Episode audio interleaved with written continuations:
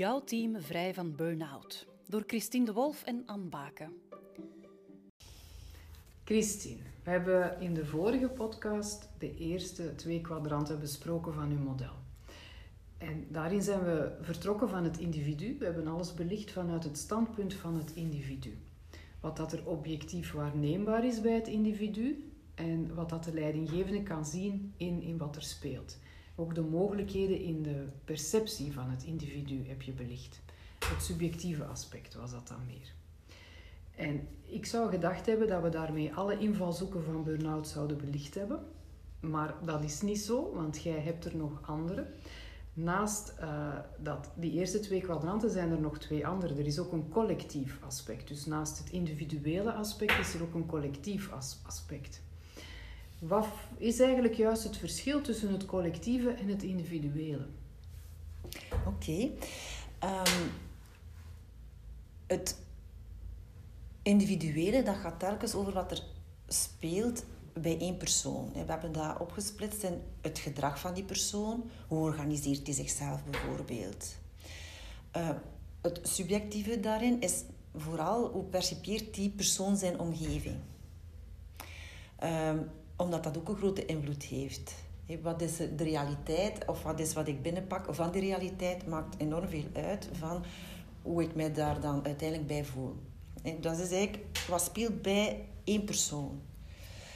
Um, als we dan kijken naar het collectieve, dan gaat dat eigenlijk meer over wat zijn factoren um, die eigenlijk spelen in het systeem waarin al die individuen zich bevinden.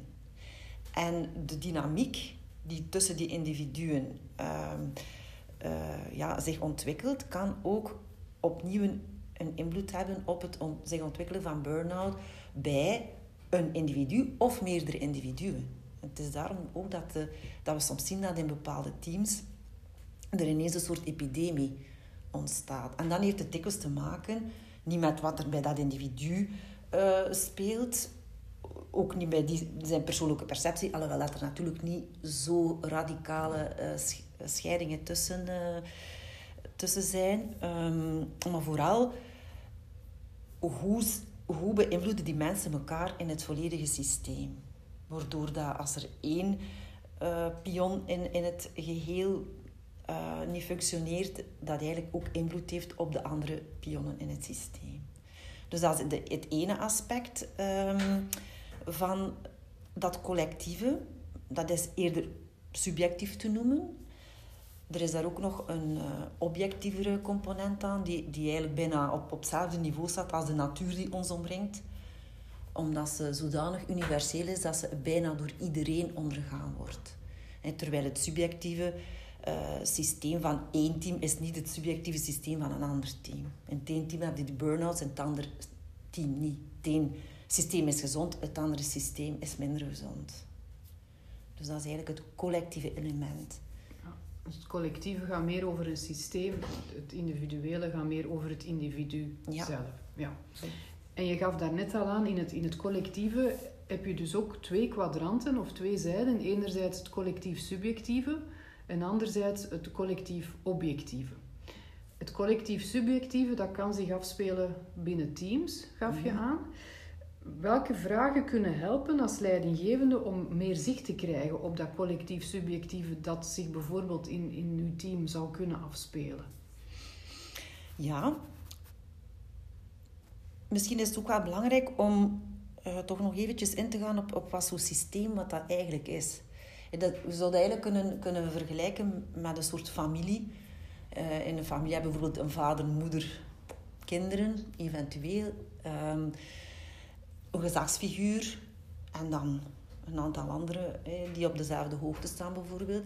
In een team is er ook zo een systeem. Met bijvoorbeeld een leidinggevende en dan een aantal mensen die niet per definitie op dezelfde hoogte staan.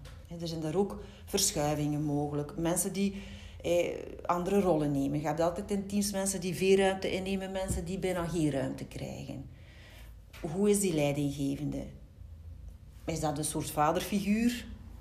Of is dat iemand uh, die zelf eigenlijk uh, op subjectief niveau dan met problemen zit?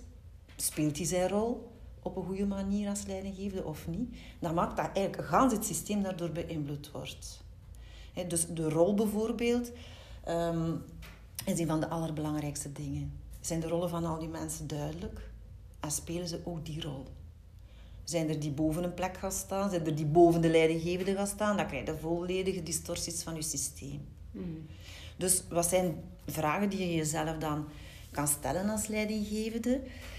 Eh, is gewoon ja, toch eens kijken hoe verhouden de mensen zich tot elkaar in dat team. Zijn er mensen die altijd conflicten hebben? Zijn er, die, zijn er klieken bijvoorbeeld? Mensen die altijd samenwerken en, en liever niet met andere mensen samenwerken? Als je een vergadering hebt, is de communicatie constructief? Ziet je goede wil of ziet je die niet? Uh, deelt iedereen dezelfde taal, cultuur en waarden? Of, want dat is niet specifiek noodzakelijk, maar het is ofwel delen we die, ofwel hebben we vrede met de mogelijke verschillen. Als er heel veel discussie is over waardes, eh, het moet gaan over orde of het moet gaan over commercialiteit, en we zijn het daar niet over eens of we vinden geen hogere waarde, en dat komt altijd terug, dan heb je daar wel iets te doen. Want waarden zijn voor mensen heel belangrijk en kunnen kwetsend zijn, kunnen heel veel energie kosten. Ehm, wat er ook, bijvoorbeeld iets is, als je de waarden op papier ziet en je ziet hoe dat we er dan echt mee omgaan, is daar een discrepantie tussen of is dat in lijn? Dat is ook iets waar gevoelige mensen enorm ja, uh, door gekwetst kunnen worden als dat niet consequent is. Zijn we consequent? Is het de ene keer zus en de volgende keer zo? Krijgen we er commentaar op? Ehm, ja, kijk ook eens naar jezelf. Neem jij de juiste rol op? Een, een, een leidinggevende is geen vader of geen moeder. Het is een leidinggevende. Wat hoort daarbij? Wat hoort daar niet bij? Zijn we te zorgend of zijn we niet zorgend genoeg? Ehm, als er diepgaande conflicten zijn, pakken we die dan aan. Of zijn we al lang blij dat er niet, niet over gesproken wordt. Hè? Ehm, en dan ook ja, vooral ook eens bekijken van, zie je dat faciliteren, dat benoemen uh, als jouw rol. En krijg je er, heb je er genoeg competentie voor ontwikkeld of krijg je er genoeg steun bij om die rol ook op te nemen. Dat zijn toch een aantal dingen. Als je die allemaal moet negatief beantwoorden, dan zit je toch systemisch gezien met toch wel wat liabilities, toch wel wat mogelijke problemen in de aanbouw. Het hangt er dan nog een beetje vanaf hoe gevoelig dat je individuen allemaal zijn natuurlijk. Maar dan gaat je zeker op, op termijn wel eens de rekening krijgen als er niets mee gebeurt. Mhm. ja. Dus dat zijn vragen dat je zelf kunt stellen. Hè. Je hebt ze net allemaal overlopen, vooraf te checken is daar een potentieel gevaar uh, op burn-out doordat we aan die zaken niet tegemoet komen. Als je die vragen nu niet stelt, zijn er dan specifieke signalen die dat hier en daar kan oppikken, die dat erop kunnen wijzen dat er een probleem is? Of ja, dus reeds is, al is op collectief, subjectief vlak? Mm Boosheid Dispro disproportionele boosheid bij veel personen tegelijk. En, zeker op het moment van aankondigen van beslissingen, rollende ogen de hele zaal rond. Van het is weer zo, hè, dat is diepe zuchten. Dat echt wel soms tegenkomen in een vergadering. En dat je voelt aan alles in die zaal dat men het er niet mee eens is. Of aan de vergadertafel. Um, een extra prikkelbaarheid dat je bij een aantal mensen ziet. Um, of een extreme stilte ze niets meer zeggen. Eh, bijvoorbeeld eh, in de nasleep van, de, van een afdeling die gesloten wordt, iemand die ontslagen is. Dan moet je, inderdaad kun je dan wel zien dat er sommige mensen heel stilletjes worden of, of net heel, heel, ja, heel veel bevestiging zoeken. Dan is teken dat er daar toch al bijna iets van een trauma zich aan het uh, installeren is. Wat er ook aan is dat mensen, uh, teams of afdelingen zich systematisch van elkaar afsluiten. Ja, het zijn weer die van. Hè. Nu, als dat sales en R&D is, dan is dat normaal. maar het is dus toch ja, dikwijls dat men een compleet vertrouwen in een andere afdeling heeft um, verloren. Permanente gejaagdheid kan daar ook een, een teken zijn. En de mensen, zelfs al is er eigenlijk precies geen reden voor, dat heel dat team toch precies onder hoogspanning staat. Ehm, gebrek aan trots over de organisatie en cynisme bij grote groepen van mensen. Dat is niet zo vreemd. dat kan je in de wandelgangen. Mhm. Natuurlijk, als leidinggevende zul je het misschien niet uit eerste hand horen. Uh, maar cynisme bij een individu, maar cynisme met, bij uh, meerdere mensen tegelijk, dat eindigt in roddelen en dat kun je wel observeren als je er uh, oog voor hebt. bepaalde plekken of activiteiten die worden gemeden. het is teambuilding en ze zijn ineens allemaal ziek of moeten naar een begrafenis, dan is het toch ook niet van ganser harte. Wat er ook heel interessant is, als er bepaalde thema's uh, de volledige sfeer verpesten in een, in een vergadering. Als het ineens gaat over de, de vroegere directeur. Een soort taboe van oei, daar gaan we toch niet heen. Hè, dat dat niet bespreekbaar is. Ja, en dan het pure ontkennen dat er, dat er iets schort dat is ook wel... Nu, niet alles goed, alles prima. Terwijl dat je toch andere indicatoren hebt dat dat eigenlijk niet zo is. Mm Dat zijn zo'n aantal dingen. Het blijft natuurlijk ja, iets dat je toch wel met je diepgaande interesse en, en voelsprieten op te vangen hebt. Als je zelf constant ergens anders naartoe gericht bent, ga je dat niet opmerken. Ja. Dan is het misschien ineens al te laat. Dus dat is wel een oproep eigenlijk om dat toch zeer ja, toch bij betrokken te zijn als leidinggevende. Van hoe die verhoudingen, dat is niet triviaal. Dat is heel belangrijk eigenlijk. Ja. Ja, ik, ik moet eigenlijk zeggen dat in veel organisaties waar dat ik kom, dat ik die signalen wel opmerk die dat jij nu net aangeeft. dat zijn eigenlijk heel herkenbare signalen die in veel organisaties op te vallen of op te merken zijn. En zoals dat je zegt, ja, als leidinggevenden daar geen gevoeligheid voor hebben, dan, dan gebeurt dat en dan passeert dat gewoon. Hè. Ja. Is er dan elke keer als, als je die signalen zou opmerken in een organisatie, is er dan telkens sprake van een systemisch probleem?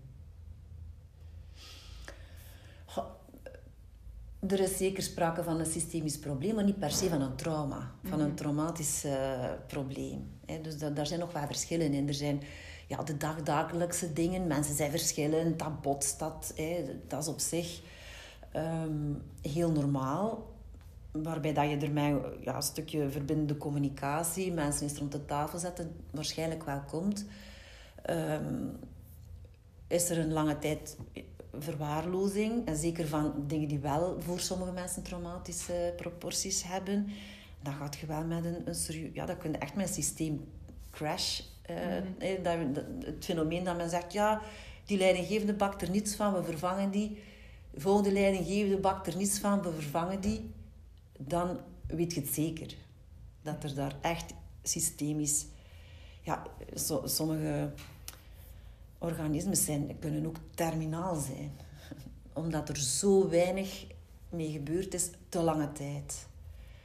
Dus, uh, en dan ja, is het toch wel een kwestie van externe hulp. En dan dat zal toch uh, zijn tijd wel duren. Maar je zult dat ook zien, hè, dat, dat zal er verloop komen. En de, de meest rationele mensen gaan dikwijls eerst weg. Mm -hmm. De meest loyale, gevoelige blijven langer en zullen dan misschien uitvallen. Maar dan, dan heb je het al ver laten komen. Uh. Ja. Ja, ik vermoed dat er inderdaad wel veel organisaties zijn die dat daar nu middenin zitten op dit moment en daar de gevolgen van ondervinden.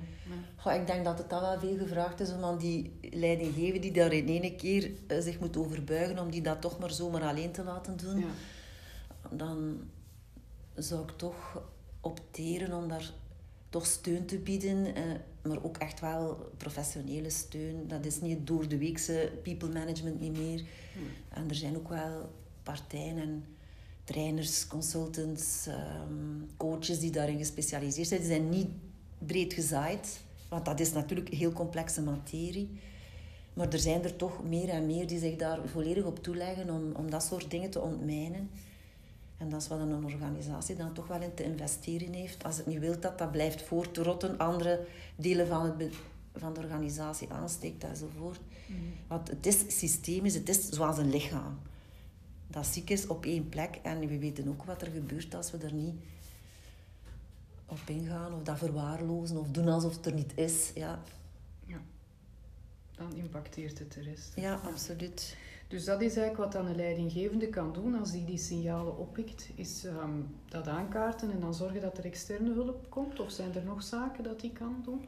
Ehm, ja, ik zou altijd wel pleiten voor de leidinggever om het zelf te doen, omdat je natuurlijk een, een mooie integratie krijgt en, en ook eh, de boodschap van het is ons probleem, we gaan dat samen doen.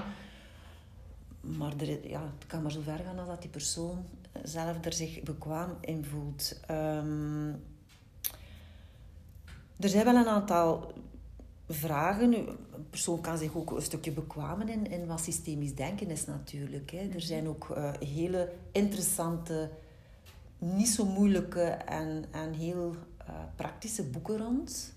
Eh, zoals die van Siets Bakker, die ik ook in het e-book... waar er toch een aantal vragen in staan die, die je wel eens kunt stellen. Van, Waar gaat het hier nooit over? Staat iedereen op zijn plaats? Wie geeft er hier te veel en te weinig? Dat zijn wel dingen die je eerst zelf wel mee aan de slag kunt. En die systemische vragen die gaan ook gewoon echt wel dieper. Die gaan mensen op een ander niveau raken dan ons door de weeks functioneel gebabbel over het, over het werk. Maar ik kan mij voorstellen dat dat niet voor iedereen evident is om dat dan ook maar zo eh, zonder begeleiding te gaan doen. Maar sowieso begint het ook hier hè, in, het, in het relationele weer met observatie, zoals bij, bij die drie, twee andere kwadranten ook al zo begonnen is. Met de eerste kijken, wat zie ik hier gebeuren? Dat werkt toch alleszins al, al te doen. En of dat je nu trauma ziet of niet, altijd zo te doen, want dan ben je er ook vlug bij als je ziet dat er ergens iets aan het gisten is. Het hoeft allemaal niet zo falikant tot een burn-out-epidemie of een verloop van een half team te komen. Als we er uh, vroegtijdig mee bezig zijn. En zeker als je een nieuw team krijgt, neem daar tijd voor. Goede people managers doen niets de eerste drie, vier maanden. Niets. Als kijken. Dus... Uh... Oké.